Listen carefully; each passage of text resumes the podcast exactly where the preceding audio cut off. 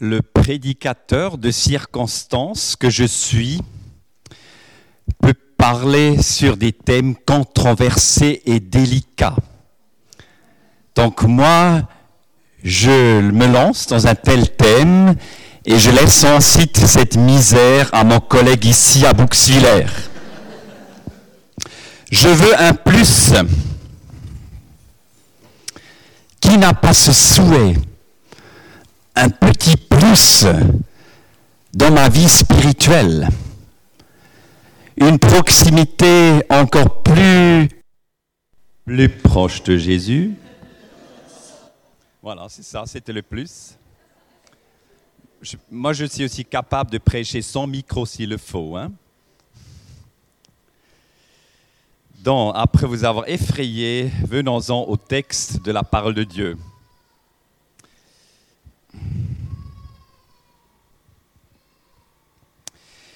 Éphésiens 5, versets 15 à 21. L'apôtre Paul nous dit, Veillez donc avec soin à la façon dont vous vous comportez que ce ne soit pas comme des fous, mais comme des sages. Rachetez le temps, car les jours sont mauvais. Ne soyez donc pas sans intelligence, mais comprenez quelle est la volonté du Seigneur.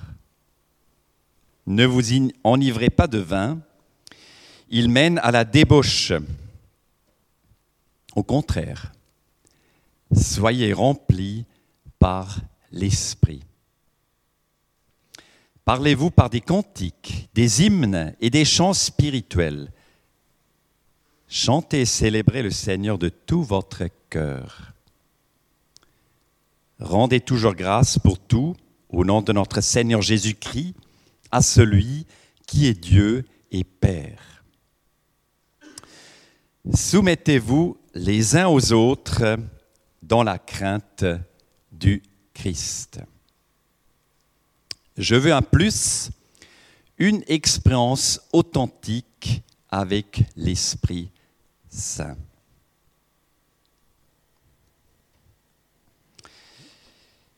Quel rapport entre une bouteille de vin et une expérience spirituelle? Comment comparer un ivrogne, un chrétien rempli de l'esprit?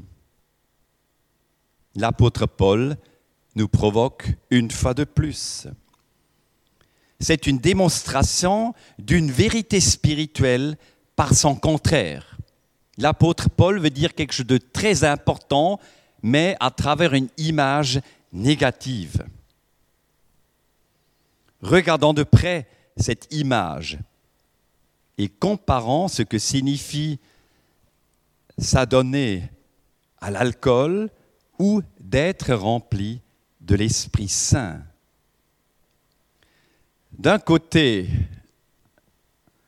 celui qui s'adonne à l'alcool est rempli de cette drogue acceptée dans notre société, mais l'Esprit Saint, ce n'est pas du tout ça. Ce n'est pas un fluide, ce n'est pas une substance, mais l'Esprit Saint est avant tout une personne. L'alcool nous permet une fuite de la réalité. L'Esprit Saint permet de la voir et de l'affronter. L'alcool, en cas d'excès, nous mène dans le délire. Mais ce sera un lendemain difficile, tandis que la joie du Seigneur nous est toujours accessible sans drogue quelconque. L'alcool, dans les pires des cas, nous mène dans une dépendance de notre corps et de notre existence tout entière, tandis que l'Esprit nous dirige dans la liberté véritable en Jésus.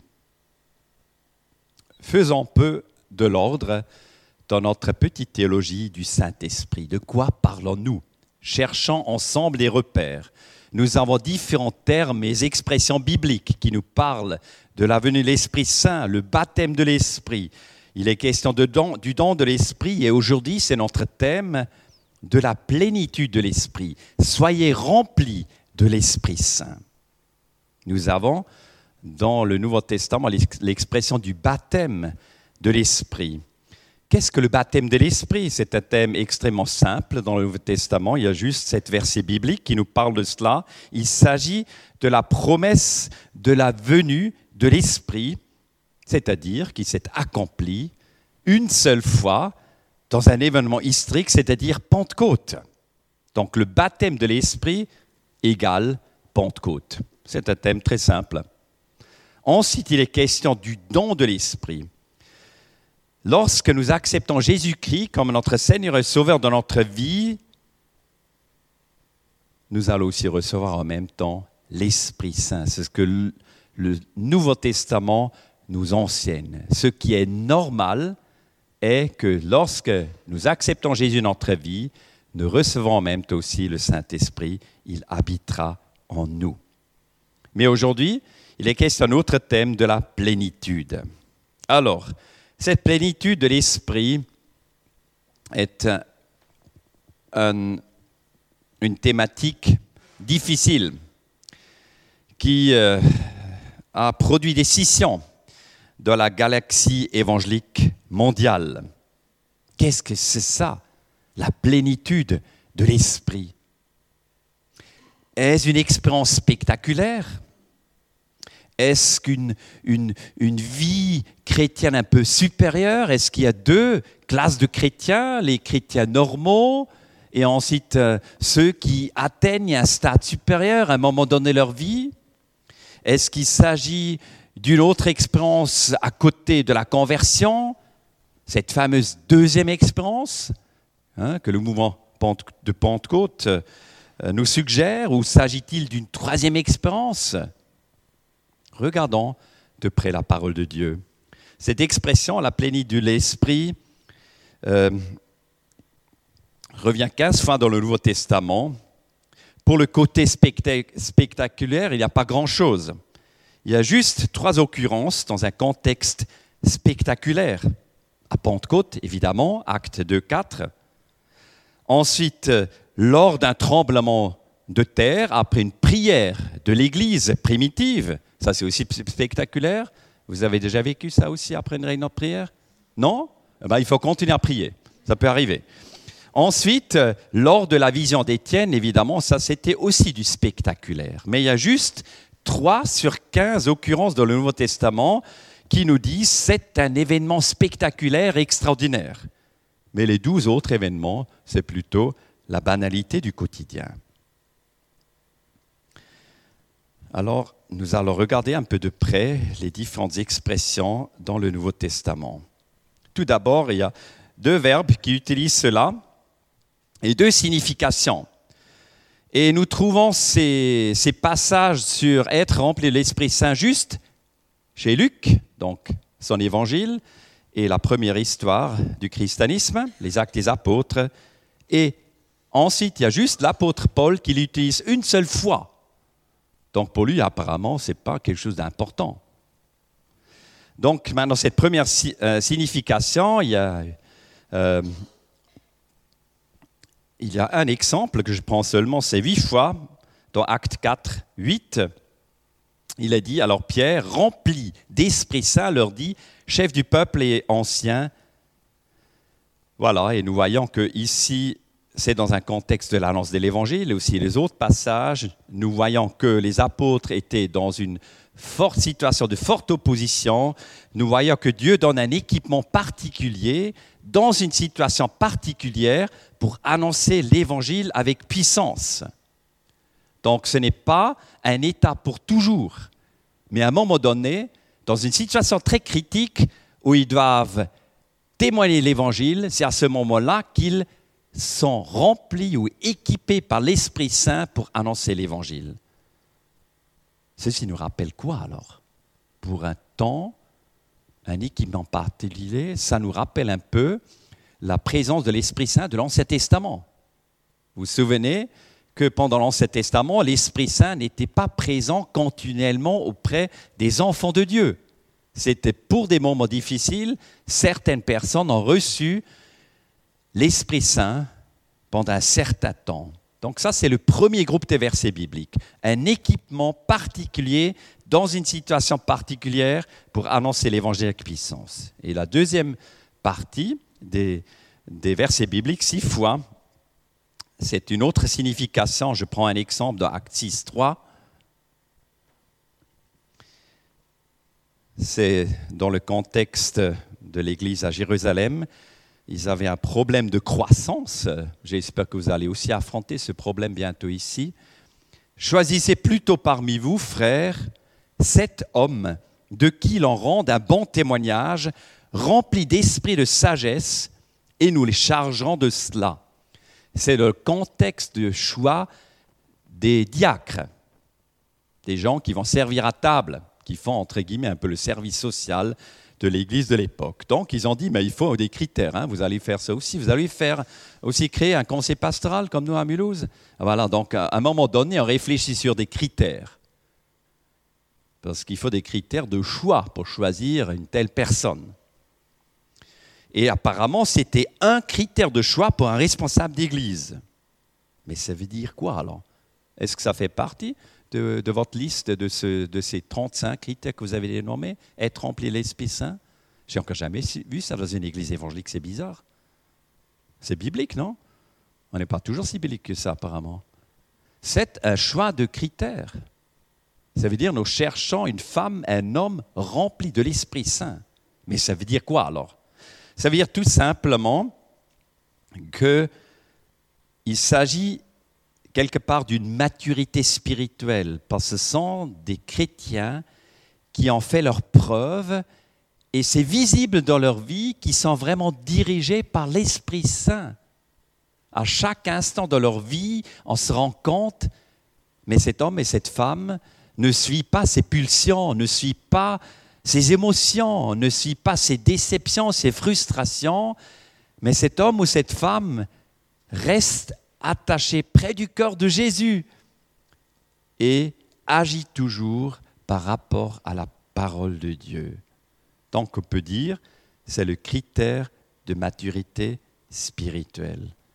Donc il y a juste ces deux significations. À un moment donné, un équipement spécifique, spécial, qui part de nouveau, et euh, l'autre partie des versets bibliques, l'autre signification signifie la maturité spirituelle à laquelle de nous, vers, laquelle chaque de nous devrait tendre. Et maintenant, il y a Paul. Paul nous, nous pose des problèmes, évidemment, de nouveau. Alors, euh, il nous laisse un seul passage où, dans ses écrits où, où ce terme apparaît. Soyez remplis de l'Esprit Saint, mais ça veut dire quoi? Tout d'abord, ça veut dire la plénitude, parce que le verbe est ici dans sa forme passive. Ça veut dire je ne peux rien faire pour être rempli de l'Esprit Saint. Ça veut dire l'Esprit est souverain et il donne une expérience particulière, un changement, une autorité, une force. Si Paul nous lance cet appel, c'est pour dire que seul Dieu peut nous donner ce don de l'Esprit, cette plénitude. C'est un don de Dieu. Nous ne pouvons pas appuyer sur le bouton. C'est ça un peu la problématique dans le milieu, que nous pensons que le Saint-Esprit, c'est comme un bouton. Seigneur, j'ai un peu peur, j'ai un peu la trouille, donne-moi une potion magique. J'appuie sur le bouton et ça va venir. Et si ça ne vient pas, on est frustré et on change l'église et le pasteur. Ça, ça ne va pas comme ça avec le Saint-Esprit. Je crains que le mouvement évangélique a domestiqué le Saint-Esprit. C'est un peu comme le petit toutou. Vous avez un chien, vous? Moi, pas, je suis allergique aux chiens, heureusement. Mais vous avez qui un chien? Personne n'ose dire ça. Mais si, hier soir, chez les c'est les chiens des parents, donc ça va. Mais donc, vous avez, moi, j'habite dans une ville, et donc les citadins, ils ont des chiens. Beaucoup de chiens. Plein de chiens, ça m'énerve toujours. Donc, euh, parce qu'ils viennent dans notre jardin. Mais après, ben, il faut les garder en laisse. Hein, il faut pas les Et donc, il y a des laisses qui, ont, euh, qui sont un peu souples. Hein, donc, euh, tout d'un coup, ils courent. Euh, et après, la prochaine feu rouge, il fait trois fois le tour. Et après, on arrive à le démêler. donc, c'est quoi, quoi ça comme laisse? On appelle ça comment? Et, extensible. Merci, parce que j'ai jamais eu ce problème. J'ai juste pris mes enfants à la laisse, mais là, les gens étaient aussi pas contents à l'époque. C'était une ancienne méthode à l'anglaise, parce que les Anglais font ça. Vous voyez, c'est purement culturel. Donc, euh, mais j'aime les Anglais. Donc, j'ai l'impression que ce Saint-Esprit est devenu comme ce chien à la laisse dans le milieu. Il n'est pas libre. Il doit réagir à notre guise. On lui donne de temps en temps un peu de mou, hein? mais il va toujours être sous notre contrôle. Le Saint-Esprit, chers amis, ce n'est pas l'esprit, l'esprit de Jean-Georges, l'esprit des besoins de Jean-Georges, c'est le Saint-Esprit. Ça veut dire il est différent par rapport à moi. Ça veut dire il est souverain, il est autonome. Il ne va pas toujours répondre à mes besoins à moi. Nous avons domestiqué le Saint-Esprit, nous l'avons pris à la laisse. Ici, cet verbe veut dire l'Esprit est souverain, c'est d'abord un don. Nous ne pouvons pas posséder l'Esprit Saint, nous ne pourrons pas disposer de lui. Et après, vous allez dire, mais Jean-Jean, c'est un impératif. Donc, je dois quand même faire quelque chose. Qu'est-ce qui est vrai Qu'est-ce qui est faux? Les deux sont vrais. C'est un appel, c'est une invitation de la part de Dieu d'écouter le Saint-Esprit, d'être disponible pour le Saint-Esprit, de le laisser agir, de le laisser nous perturber. L'autre travers dans notre milieu, l'Esprit Saint est juste devenu le consolateur. C'est vrai, c'est l'avocat, hein, selon, euh, selon le Nouveau Testament. Mais l'Esprit Saint, c'est avant tout aussi celui qui nous accuse, qui nous perturbe, qui nous dérange, qui nous, qui nous bouscule. L'histoire de l'Esprit Saint dans les actes des apôtres, c'est quelqu'un qui bouscule constamment. Et souvent pas, les, souvent pas les païens. Pas du tout. Pas du tout. Les païens, ils obéissent plus rapidement que les chrétiens. Le Saint-Esprit doit bousculer les chrétiens. Donc être cet appel de se laisser remplir l'Esprit Saint, c'est de se réjouir que Dieu peut venir nous rendre visite et de nous inviter à être disponibles pour une expérience avec lui. Donc, conclusion. La première partie des versets bibliques, la plénitude est un équipement particulier de l'esprit pour une situation définie et c'est un don de Dieu. Et nous voyons à travers tous ces passages que le contexte dans lequel la plénitude de l'esprit apparaît, c'est la situation missionnaire. C'est la situation missionnaire. Ça veut dire que cette expérience n'est pas déconnectée euh, d'une situation quelconque, le dimanche matin quand tout va bien et quand je me réjouis pour la choucroute du, du repas de midi. Non, l'Esprit Saint intervient quand il s'agit de la mission, quand il s'agit de convaincre un public de l'Évangile. Et deuxièmement, la plénitude est l'état dans lequel je me laisse entièrement gouverner par l'Esprit Saint. Et c'est un état continu vers lequel il faut tendre. La présence de Jésus, c'est la même chose, juste dit euh, du côté de Jésus. Ça veut dire c'est un appel pour atteindre cette maturité par l'esprit. Et c'est une qualité donc recherchée pour un responsable d'église. Ça devrait figurer sur votre critère de choix. Mais ce n'est pas seulement pour les responsables, hein, sinon les autres peuvent se défiler. Non, non, non. Si la parole de Dieu laisse des critères de choix responsables, ça veut dire c'est un critère de croissance pour nous tous vers lequel il faut tendre qui a raison, qui a tort? J'espère que je ne vais pas créer la division.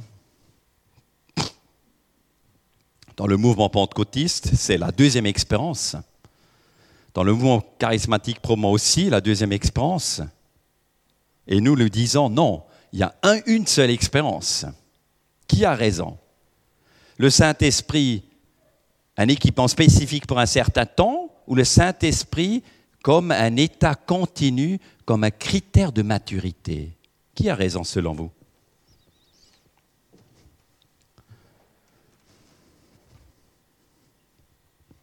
Il y a les deux lignes, il y a les deux groupes euh, de, versets bibliques. Qui a raison maintenant?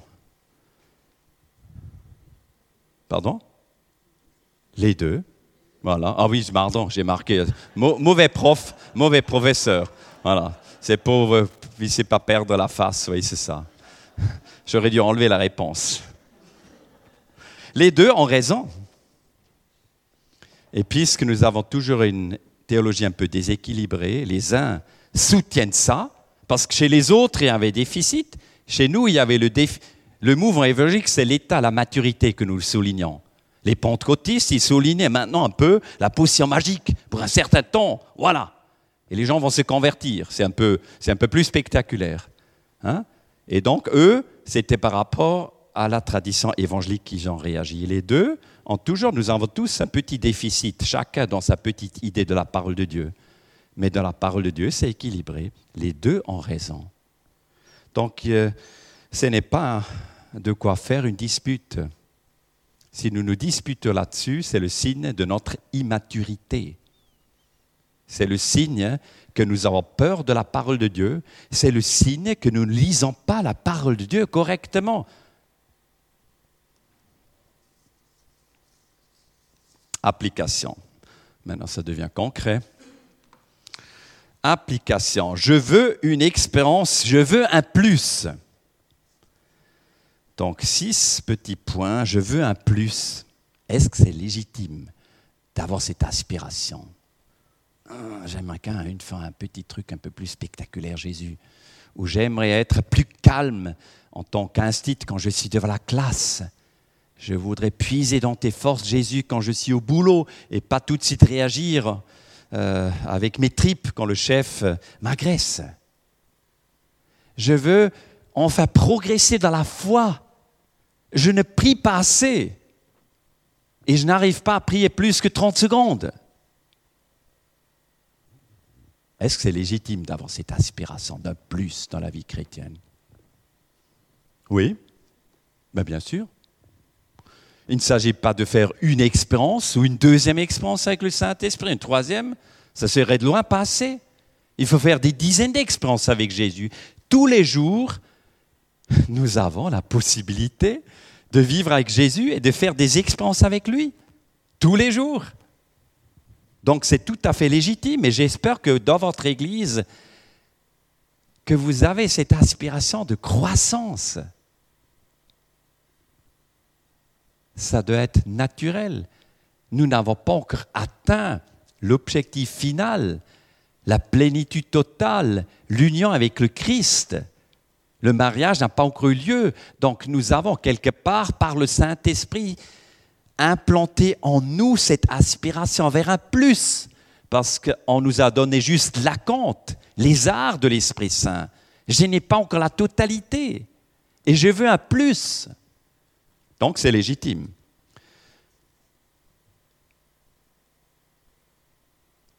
Le lieu. Où est-ce que je peux vivre cette expérience spirituelle du plus? À la colline de Sainte-Crichola Là où j'enseigne Évidemment. Évidemment, moi j'ai vécu plein d'expériences spirituelles quand j'étais étudiant et maintenant quand je suis prof aussi là-bas à 40%. Ou euh, à Gagnères peut-être où, euh, où est-ce que je peux faire ce, cette expérience particulière? Ou au Geisberg, on parle d'un Sébar, à Pentecôte. En plus, c'est à Pentecôte, donc on parle de l'Esprit Saint. Où est-ce que je peux faire une telle expérience particulière? Dans ma cuisine. Ah, d'accord. OK. Dans la Bible, c'est ça qui est intéressant, le lieu de l'expérience c'est là où il est question de progrès de l'Évangile, là où il est question de la mission. Le Saint-Esprit donne une telle expérience particulière quand vous devenez courageux et quand vous dites, je veux enfin dire à mon collègue avec lequel je travaille depuis 15 ans et demi que je fréquente l'église évangélique de Bouxvillers. De nature, moi je ne suis pas courageux. Je ne suis pas un évangéliste. Je ne le serai jamais. Mais je n'ai pas besoin de ça, parce que j'ai le Saint-Esprit. Mais c'est, chers jeunes, si vous voulez vivre un plus de votre foi, c'est très simple. Exposez-vous pour Jésus. Exposez-vous pour Jésus. Ouvrez votre bec, pas toujours, Mais de temps en temps, ouvrez votre bec et dites, eh ben, je fais partie de ces bizarres évangélistes-là, mais il faudrait que tu les appelles évangéliques. Et tu sais, chez nous, ce n'est pas important si nous sommes évangélistes ou évangéliques, mais ce qui est important, ce qui est derrière, c'est notre message. Et c'est le boss que nous adorons, c'est Jésus. Donc le lieu de cette expérience particulière, ce n'est pas dans un lieu de cocooning, de wellness, j'ai un petit plus, parce que beaucoup de ces demandes de plus sont ici juste quelques chrétiens qui ont un petit besoin naturel supplémentaire, ce que moi j'ai aussi. Euh, et après, je peux un peu, hein, se dire, c'est un peu le wellness chrétien, encore avoir une petite potion magique supplémentaire afin que je puisse mieux m'endormir à la maison dans mon lit. Le Saint-Esprit dans les actes des apôtres, c'est l'Esprit Saint de la mission et rien d'autre. Acte 1.8, vous serez mes témoins, vous allez recevoir la force, le pouvoir pour être mes témoins. C'est le progrès missionnaire. La motivation. Oui, c'est bon, c'est légitime. Je peux avoir une expérience promo dans une situation missionnaire, mais aussi la cuisine, évidemment. Euh, mais il faudrait aussi se poser la question de ma motivation. Pourquoi je veux un plus? Qu'est-ce que je cherche en fin de compte? Est-ce que je cherche Jésus, le thème de ce culte? Est-ce que je cherche vraiment Jésus? Chers amis, est-ce que vous voulez vraiment avoir une expérience avec Dieu? Je crains que dans ma vie, la plupart du temps, je ne souhaite pas avoir une expérience avec Dieu. Parce que les expériences avec les dieux saints sont difficiles. Quelques bonhommes de la Bible ont failli mourir. Et Dieu ne s'est pas montré directement, mais pas dans le spectaculaire, dans le silence. Il avait quelque part un peu devant. C'est une question de motivation. Est-ce que moi, Jean-Jean, je veux vraiment rencontrer les dieux saints Je crains souvent que non, pour être honnête. Singularité. Vous faites aussi des cultes de témoignage, comme nous, trois fois par an. C'est toujours des moments très forts. Et les gens aiment venir à ces cultes-là. Et après, les gens me disent après, mais moi, je veux aussi vivre ce que cette personne a dit, mais je ne le vis pas, cette expérience, je ne la vis pas. C'est une autre maladie de notre mouvement. Nous voulons copier des expériences. Mais la copie n'existe pas, heureusement, parce que Victor est différent que moi. Chacun de nous fera une autre expérience avec Dieu, parce que le Saint-Esprit est un pédagogue. Et le bon prof, que je ne sais pas encore, doit adapter son discours, si possible, à chaque étudiant, à chaque élève. Ne cherchez pas la copie, cherchez Dieu. Ne soyez pas omnibulés par ces histoires d'expériences personnelles, ces témoignages que vous aimeriez aussi vivre. Moi, à un moment donné, je voulais aussi vivre une seconde expérience comme Hudson Taylor. Sa biographie m'a beaucoup touché, me touche toujours à nouveau. Mais je n'ai pas vécu cette deuxième expérience que lui a vécue, parce que Dieu m'a donné d'autres expériences avec lui.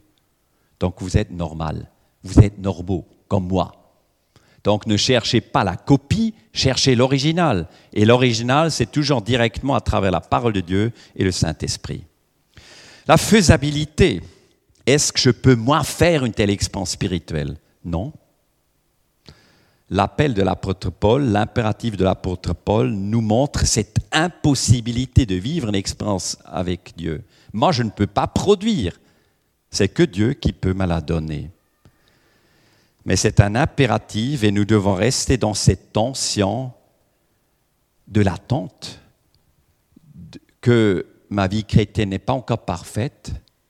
Et l'apôtre Paul, cet impératif nous montre qu'il y a toujours un écart entre la vie dans la félicité auprès du Seigneur et dans la vie ici-bas. Alors, Ceux qui sont dans les jardins, vous avez encore des grands jardins, j'espère ici, non? En Alsace du Nord, il y a encore des grands champs, beaucoup de pommes cette année à ramasser, jus de pommes, euh, ainsi de suite, parce que moi j'étais aussi pasteur à Wissembourg et à Soult, ça c'était magnifique, parce qu'on recevait toujours des fruits livrés franco maison euh, sur le plateau, c'était les meilleurs fruits, ça n'existe pas dans le Haut-Rhin, venez pas dans le Haut-Rhin. Mais il faut quand même s'unir. Ok, L'écosystème veut dire où est-ce que peut naître une telle expérience. Mais regardez le contexte de notre appel. Il y a quatre versets qui nous parlent de l'éthique, c'est-à-dire que nous réfléchissons et que nous nous comportons comme des gens qui aiment Dieu. Il est question de la conduite, verset 15. Il est question de la priorité, parce que le temps, c'est le bien plus précieux en Occident, c'est plus précieux que l'argent et l'or. Il est question de la volonté de Dieu, verset 17, qu'il faut réfléchir. Et il est question de la compensation. L'alcool, ça aide quelquefois à compenser. Hein. Euh, si j'ai un peu la trouille, euh, avant une réunion, je pourrais vers un blanc de la cave de Clébourg, suis un peu plus détendu, mais c'est une compensation. Et nous avons dans notre société plein de possibilités de compensation. Chez moi, c'est quelquefois la nourriture. Ma femme, euh, elle est trop bonne cuisinière comme Esther. Euh, alors, quand je suis nerveux, tout le temps en voyage, toujours en route, alors je mange trop. Ça, c'est une manière de compenser quelque chose. Il y a d'autres trucs qui sont un peu plus dangereux de compenser. Les autres ont besoin des, médicaments pour se calmer, des anxiolytiques, quelquefois c'est nécessaire, quelquefois pas. D'autres, euh, voilà, sont accrochés avec leur portable, ne peuvent plus se déconnecter. D'autres, pire, sur Internet, vont sur des sites qui ne sont pas bien pour nous et qui créent des dépendances. C'est la question de la compensation. Donc nous ne pourrons pas d'une part chercher une expérience avec l'Esprit Saint et vivre n'importe comment. Ça ne va pas ça ne va pas. Et une partie du mouvement évangélique est, en train de quitter l'éthique. Hein. Donne un exemple.